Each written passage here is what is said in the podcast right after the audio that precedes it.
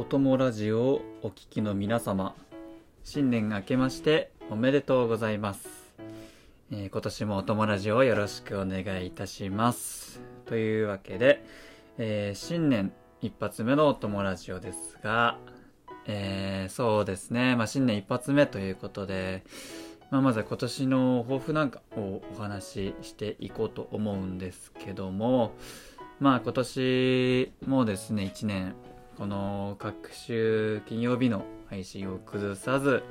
まあたくさんの方にね、聞いていただけるように頑張っていきたいと思います。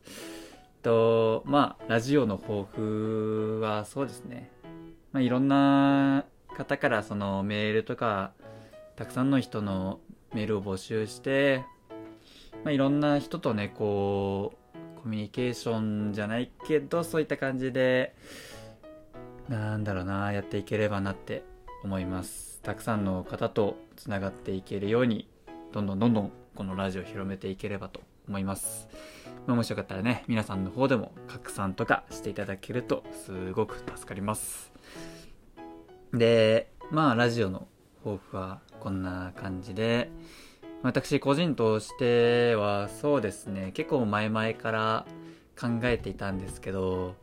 ちょっとジムに通おうかなっていう風に考えていて、まああの、結構僕は割と痩せ型で、ちょっとガリガリっ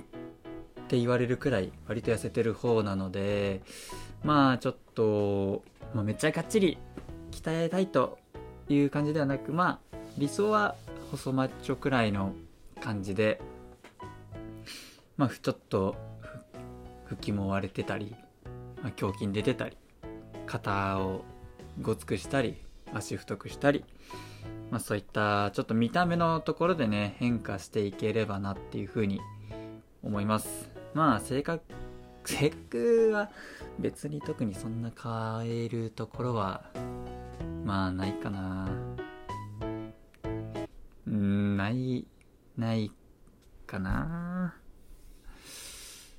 うん。まあ僕は今のままで、性格の面は今のままでいきます。うん。まあ性格って変えようと思っても変えられないですよね。別になんか特に今変えたいとか思わないので、このままいきたいと思います。はい、まあそんな感じで、今年の抱負を話していくんですけど、ちょっと新年一発目ということもあるので、ちょっと今回のラジオがね、まあおそらく長くなってしまう可能性があります。あの、基本的に30分でこう収めようとはしているんですけど、まあちょっとその、コーナーとか、あとはトークテーマとか結構盛りだくさんで今日お送りできるかなって思うので、まあ、ちょっと長くなってしまうところはあるかもしれないです。可能性として、まだちょっと収録して編集もしてない段階なので何とも言えないんですけど、まあ30分は超えちゃうかなって。もしかして40分まではいかないように、ちょっと、まあ、頑張、頑張って収録時間の短縮と、あと編集でどうにか削っていけたらなって思います。まあ、最後まで聞いていただければ嬉しいです。よろしくお願いします。さあ、ここで、えー、早速ですが、えー、リスナーの皆さんからいただいたメールを読んでいきましょう。まず最初にお届けするのは、この番組の感想や質問といった普通のお便りを紹介していきます。えー、ラジオネーム、チーズさんからいただきました。えー、はやたさんこんにちは。そして明けましておめでとうございます。年末年始はどのように過ごしていましたか？私はいわゆる熱正月で過ごしていました。ということで、えーありがとうございます。えーと、そうですね、年末年始は、うん、年末は結構暇な時間が多かったですね。28くらいから休みだったんですけど、まあ割と、うん、家で、まあちょっとゴロゴロしたりゲームしたりすることが多くなってしまって、で、えっと、31とかは、まあ友達とお買い物行って、で、そのまま友達の家でこう、年越しの瞬間を迎えて、でまあちょっとそのなんだろうな結構お酒とかちょっと飲んでたりもしたので結構眠くなって割と早めの解散年越して大体1時くらいにまあその日は解散してで年明け元日ですねは、えー、初詣に行って割と家から近いところに初詣行ってなんかまあ結構ちゃんとしたところ行こうとしたんだけどやっぱどうしてもやっぱ人がね多いのが嫌だったのでまあちょっと適当に選んだところを行ったんですけど割とそこも結構しっかりしたところで割と人いたんですけどまあまあまあまあそのなんだろうな浅草とかそういったところだともうごった返してるから絶対そこは行きたくないなと思ってまあ、ちゃちゃんとしてるから雰囲気はすごいいいんですけどね。でもまあ今回行ったところも結構いい雰囲気でおみくじも引いたりして割と元日らしい一日でしたね。おみくじもえっと何だったっけな末小吉とかで、まあ、すごい微妙だったのでまあでも今年年男なのでね、まあ、なんかいい一年になるんじゃないかなって思ってます。でその友達と初詣行った後にまあ割と毎年恒例ではあるんですけど家族で、まあ、ご飯食べたりしてまあ元日2日もは祖父母のお家行ってそこでまたまあいっぱい食べてお酒も飲んだりしてって感じで過ごしてましたね。まあね正月うん、まあ、気持ちはすごいわかりますね。正直正月といってもまあうちは家族で割と飯を食べることが毎年恒例にはなってるからいいんですけど正直やることないと思うんですよね。正月とかだと割と閉まってるお店とかもいっぱいあったりして暇な人って割まあ普通にいると思います。仕事もない人が多いと思うしまあだからね正月も全然 OK だと思います。いい過ごし方ですね。ね正月も。まあでもたまにはまあ外出て意外とね意外と初詣割と良かった。朝から神社行くの意外といいですね。是非もしよかったら来年の元日とか三が日らへんにやってみてもいいのではないかと思います、えー、メールありがとうございます、えー、続きましてラジオネーム最高級ティッシュさんから頂きました、えー、新年明けましておめでとうございます、え前回の放送ですが、えご自身のモテた話やイケボでセリフを読んだりと、早田さんにとって恥ずかしい回でしたが、えー、聞いているこちらもすごく恥ずかしかったです。共感性周知ってこのことを言うんですね。今年のラジオも楽しみにしています。はい、ありがとうございます。あの、確かにそうですね、前回は、まあ僕にとって結構カロリー消費の激しい回になりましたね。終わった後普通に恥ずかしすぎてちょっと汗かいてく来たくらいちょっとね恥ずかしい回でした。共感性周知。確かにこのことを言うと思います。いい使い方ですね。今年もラジオ楽しみにしていますということでね。是非楽しめ楽しみん？楽しませられるようなラジオを作っていけたらなって思います。まあでも僕のラジオはどちらかというとゆるーくねお供ラジオですから何かしている片手間に聞いてくれるとね嬉しいです。えー、今年も1年、えー、ラジオを聴いてください。よろしくお願いします。えー、メールの方ありがとうございます。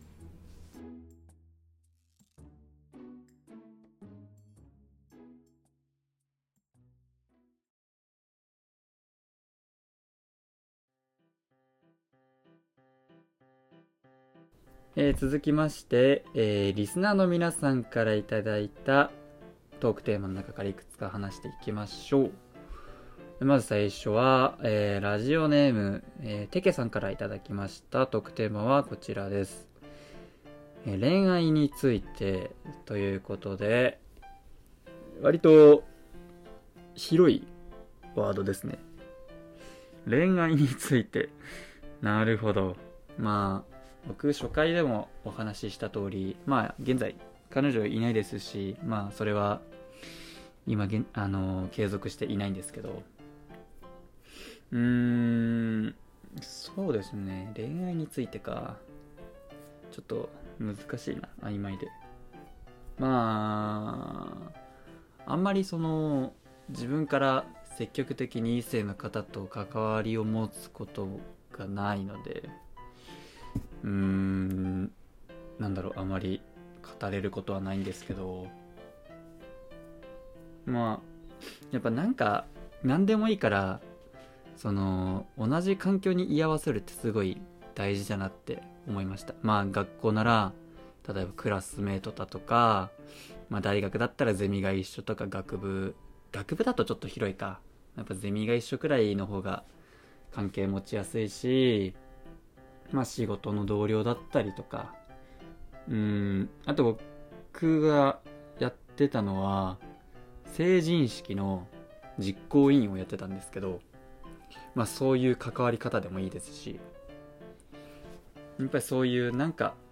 枠組みに枠組みって言い方良くないな。なんかそういった同じこう活動っていうかグループにいられるのってすごい大事っていうかでもそうじゃないと異性の人と出会うのって難しいというかもうそうなってくるとまあマッチングアプリだとか合コンだとかまあ紹介だとかになっ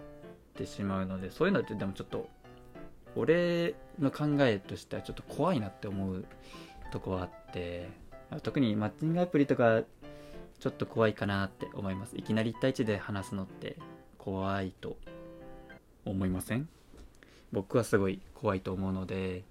まあ合コンとかだったらまあまあ逃げ道はいくらでもあるから割とまあありっちゃりだけどまあでもそもそも合コン開いてくれるような友達がまずいないので、まあ、そういうのも難しいのでまあやっぱり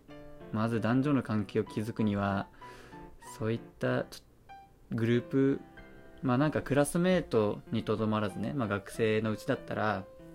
まあなんかそうだな例えば応援団とかね体育祭とかのシーズンだったらまあ生徒会とかめんどくさいけどまあ何かしら実行委員とかまああるとは思うのでまあそういったのに積極的に参加してみたりするのはいいのかなってそういったところからね男女の関係というのは気づくと思うのでまあ、もし恋愛について悩んでる方がいたらねそういう活動を積極的にやってみるのもいいかもしれません。えー、まあ彼女もいない私のなんてことないアドバイスですけど、まあ、もし参考にしていただければと思いますし 人によってこう皆さんにお伝えしてる反面自分に言い聞かせてるような感じになってるのがすごい悲しいですね。恋愛については、あの、もう僕に聞かないでください。あの、聞くのであれば、もうちょっと明確に、なんだろうな。うん、なんだろう。うん、まあ、こう、もうちょい明確に、例えば異性の、異性の、なんだろう、キュンとする仕草についてみたいな感じで、もうちょっと分かりやすく送っていただけるとすごい助かります。まあでも、メール、すごい貴重なメール送ってくれてありがとうございます。続きまして、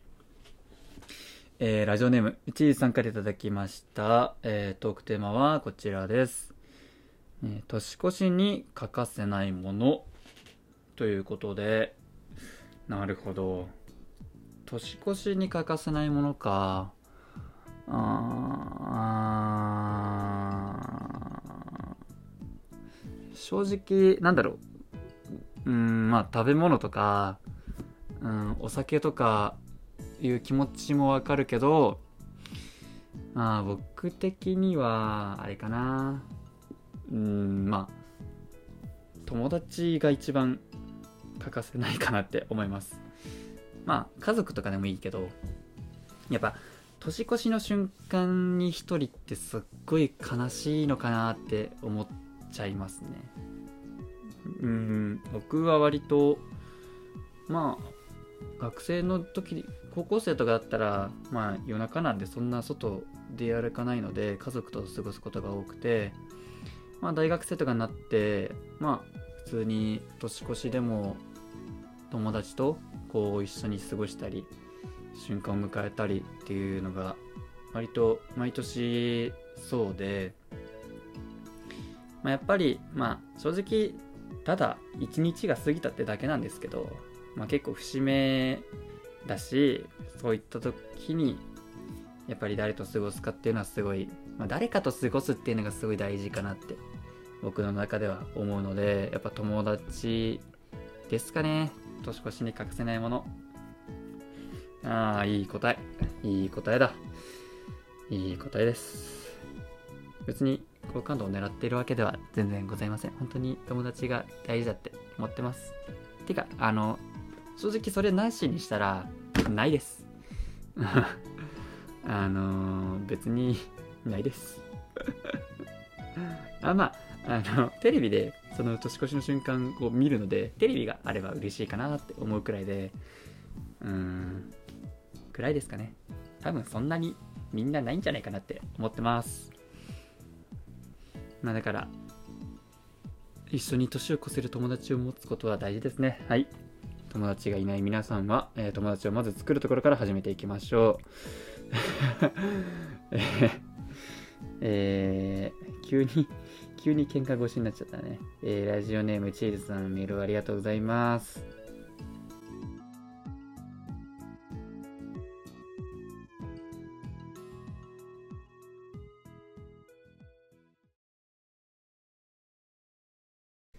さあ続きましてはコーナーになりますね。えー、お送りするコーナーはこちらです。おし今ハマっているあ、ちょっと名前ちょっと今ハマっている著名人、有名人の名前と押すようになったきっかけやエピソードを送っていただきます。ということで、えー、早速紹介していきましょう。えー、ラジオネーム、てけさんからいただきました。推しは、えー、虹優のミーヒ。えー、最近虹プロジェクトのミーヒがソロで歌ってる YouTube を見て応援したくなりました。ということで、ありがとうございます。えっ、ー、と、あれかなファーストテイクか。ザ・ファーストテイクかなちょ僕もあんまり見てないので、ちょっと曖昧になってしまうんですけど、なんかでも20の人が、なんか出てた気がする。ファーストテイクで。ちょっとあの、二重知識がないので あの、あまり分かってないんですけど、二自由はいつ、いつぐらいから出始めたんだろうな。結構な、割と長いよね。なんかすごい、最近出たなっていう感覚もあるけど、多分実際割ともう、何、何年か前だもんな。いや、なんか、時の流れを感じるわ。二自由、二自由って最初、なんだっけ ?Make me happy? 二自由？デビュー曲で調べようかな。ちょっとマジで知識がないので、二十、二十。えー、っと、デビュー曲は、あ、Make You Happy か。Make You Happy か。これが、あ、でも、え、に、あ、でも、あ、ん？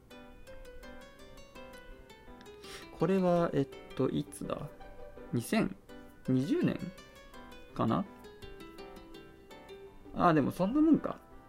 ああ、よかった。そんなもんか。20 Make You Happy の MV が2020年6月30日。だからまあ、そんなもんか。でも2年、2年半経ってるってことか。ああ、割と、うん、2000去年2022年最初らへんに出てきたくらいのイメージだったけどあでもそんな前になるのか2020年か20ってこと？で20ってこと？そんな簡単な話じゃないですよね。ごめんなさい20ファンの皆さん。えー、っとまあ割とでも曲出すごとに話題にはなるので何曲かは耳にしてはいるんですけど、まあ、さっきの Make You Happy とか、あとだけ？Step by Step とか、あのー、なんかもう一個あった気がするんだけどなもう思い出せないなまあ、そういった、そういった感じ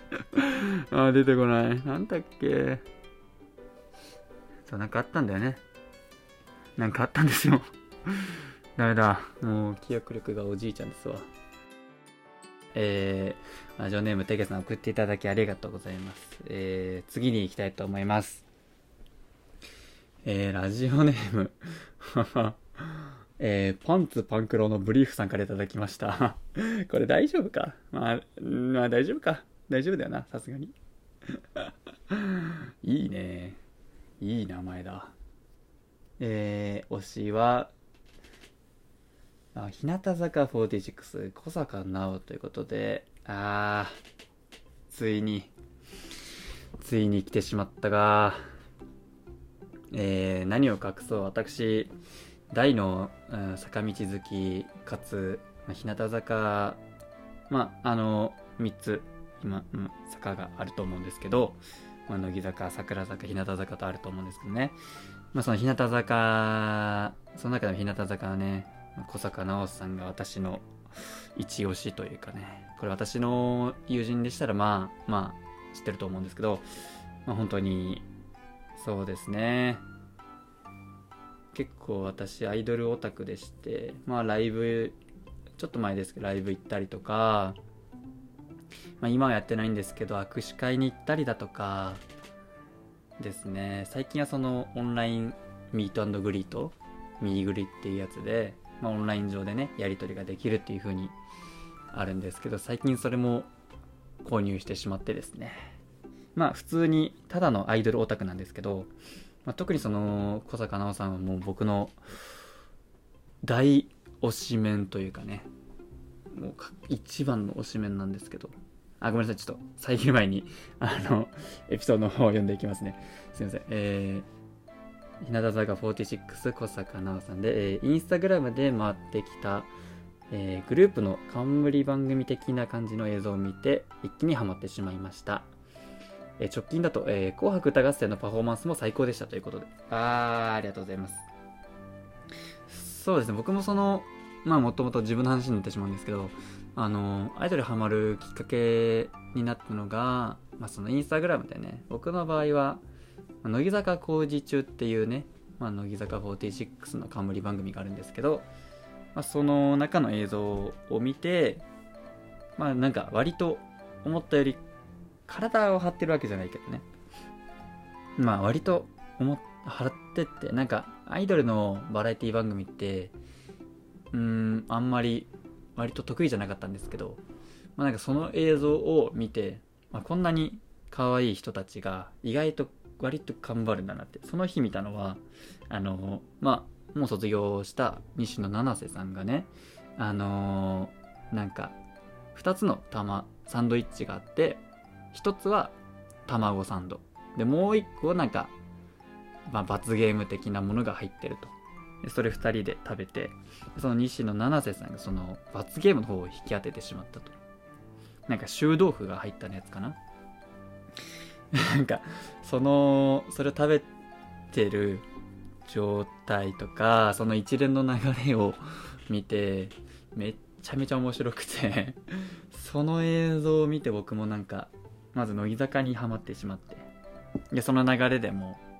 まあ、欅坂とか桜坂とかで日向坂もハマって。で最終的にね行き着いた先は日向坂46の小坂直ということでまあ推しメンであるんですけど結構インスタグラムで割と見るようになってからもう僕のインスタグラムのその検索のところでいろいろ出回ってると思うんですけどもうほとんどそのアイドルの映像しか流れなくなってしまったぐらい結構見漁ってしまっていてまあライブも行きましたし握手会も行きました。まあ今でも結構ね楽しくアイドルオタクをやらせていただいております。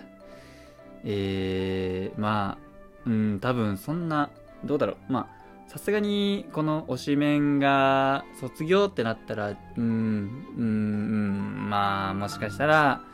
僕はアイドル活動、アイドル活動じゃないね、アイドルアイドル活動だともう俺がアイドルになっちゃってるから、えっと、オタ活もね、終わってしまうかもしれないけど、まあ今でも現役でバリバリオタクやってるのでね、もしその、このラジオ聴いてるリスナーの方でね、オタク、僕も同じだよっていう人いたらね、ぜひ、ぜひ、こういった話題を振ってください。ガンガンに乗ってしまう。でも、そうね、話しすぎてしまうこともあるのでね、まあそこもちょっと自粛しながらお話ししていけたらと思います。まあでも本当に あの、さっきの 申し訳ないけどさっきの20の方の時とはちょっと テンションの上がり方が違うっていうのは出てしまうのは申し訳ないです。ごめんなさい。えっと、まあそれくらいね、それくらい、まあ、オタクという認識で持っていただけたらと思います。えー、ラジオネームパンツパンクロのブリーフさん、えー、まあ、ラジオネームも秀逸ですね、えー、ありがとうございます。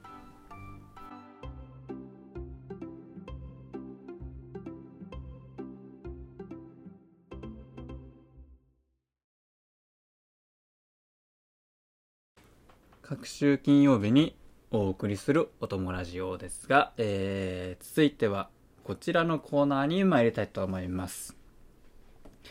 風味ゼリフ。リスナーの皆さんには、えー、読んでほしいセリフと、えー、そしてそれをどんな風に読んでほしいのか考えていただきました。えー、リスナーの皆さんの発想力をね、発揮させて、ん？発揮していただけたらと思い、このコーナーをね、設立しました。まああの前回のあのダサイケボであったようにダサいセリフをイケボで読むっていう企画があったんですけどまあなんかやっていくうちにあのねもうセリフがもうモノマネみたいになっちゃってだったらとだったらこういうちょっともうどういう風に読んでほしいかっていうのももう決めていただこうという風にしたこのダサイケボの改良版風味ゼリフということで、あ、あのイメージつきづらいと思うので、まあ、早速ね、読んでいきたいと思います。ちょっと、これはね、ダサイケボ同様、カロリー消費が激しそうなので、ちょっと頑張りますね。よし。よし。じゃあ、早速、やっていきましょう。ラジオネーム、チーズさんから頂きました。コロチキのナダル風ということで、えー、まあ、笑い芸人コロチキのナダル風にね、ちょっとセリフがあるので、それを読んでいこうと思います。えー、ラジオネームちいさんの踏み台詞はこちらです。新年明けまして、おめでとう。おめでとう。はい、えー、ということで、えー、ナダル風にね、新年明けましておめでとうということで、まあ、あの、うん、割と普段からね、ナダルってすごい、あの、モノマネしやすいと思います。んやっぺっととか、もうええてとかね、結構普段、なんか、あの、前回のキザレみたいな感じで、あの、パッて出ちゃうんだよね。あの、モノマネしようって思わなくてもこう 不意に出ちゃうというか。なので割と割とやりやすかったんだけどセリフがちょっと難しいかなって。おめでとう。って。ああでも意外といけるな。うん。ナダル風は意外と意外といいです。また自分で発してる声とね実際に聞く声ってちょっと違いがあるからね。あの編集する時にどういう声なのかねちょっと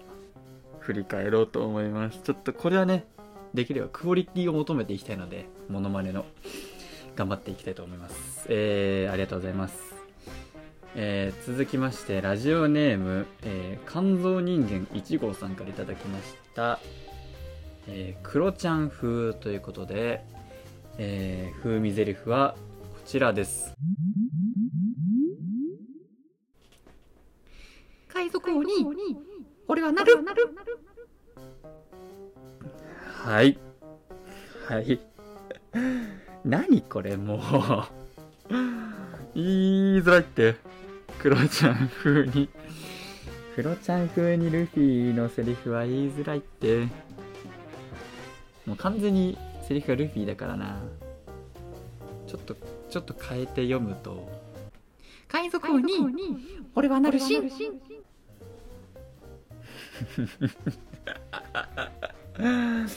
えー、打ち切りです。そんな漫画は打ち切りです。すいません。うん。いやでもこういうことだよな。風味ゼリフって。うん。合ってると思いますすごい。こういうことです要はなんか読まなそうなね人がこういうアニメのセリフとかを読むっていうのが醍醐味ですから。えー、ラジオネーム肝臓人間1号さんありがとうございます。なんかさっきからすごいラジオネームがちょっと面白いな。秀逸です。えー、ありがとうございます。えー、そして続きましておラジオネームえパンツパンクローのブリーフさんからいただきました。リヴァイ兵長風ということで、えー、パンツパンクローのブリフさんの風味ゼリフはこちらです。それってあなたの感想ですよね。はい。あさっきとは逆のパターンね。さっきはあの実際の芸人の人がアニメのセリフを言うのではなく、まあ、今回はアニメのセリフ風に実際に実在する人のセリフを読むと、まあ、ひろゆきさんのねよく、まあ、名名言ですよね。もはや。流行語大賞を取ってもいいくらいの名言ですよね。それってあなたの感想ですよね。割とそのリヴァイ兵長のモノマネはうん僕の中では意外と似てるというか得意として まああんまり自分で言うのはあれだけどまあ僕ができる中のモノマネのでは僕ができるモノマネの中では結構似てるというかそれなりにクオリティがある方なのかなって思います。まあこれもねさっきも言ったけど自分で言ってる声と実際にそれを録音した声ってちょっと異なるからまあまあこれもねきあの編集してる時にどうなってるかですよね結構でもこれはうんリヴァイヘイチは思ったよりいけてるんじゃないかなって思いますえー、あ、お伝え忘れてました。えー、こちらのね、パンツパンクローさんの、パンツパンクローさんじゃないね、パンツパンクローのブリーフさんのえー、風味ゼリフが最後になりますね。ありがとうございました。え以上で風味ゼリフの方終わりですね。メールを送っていただいた皆様ありがとうございます。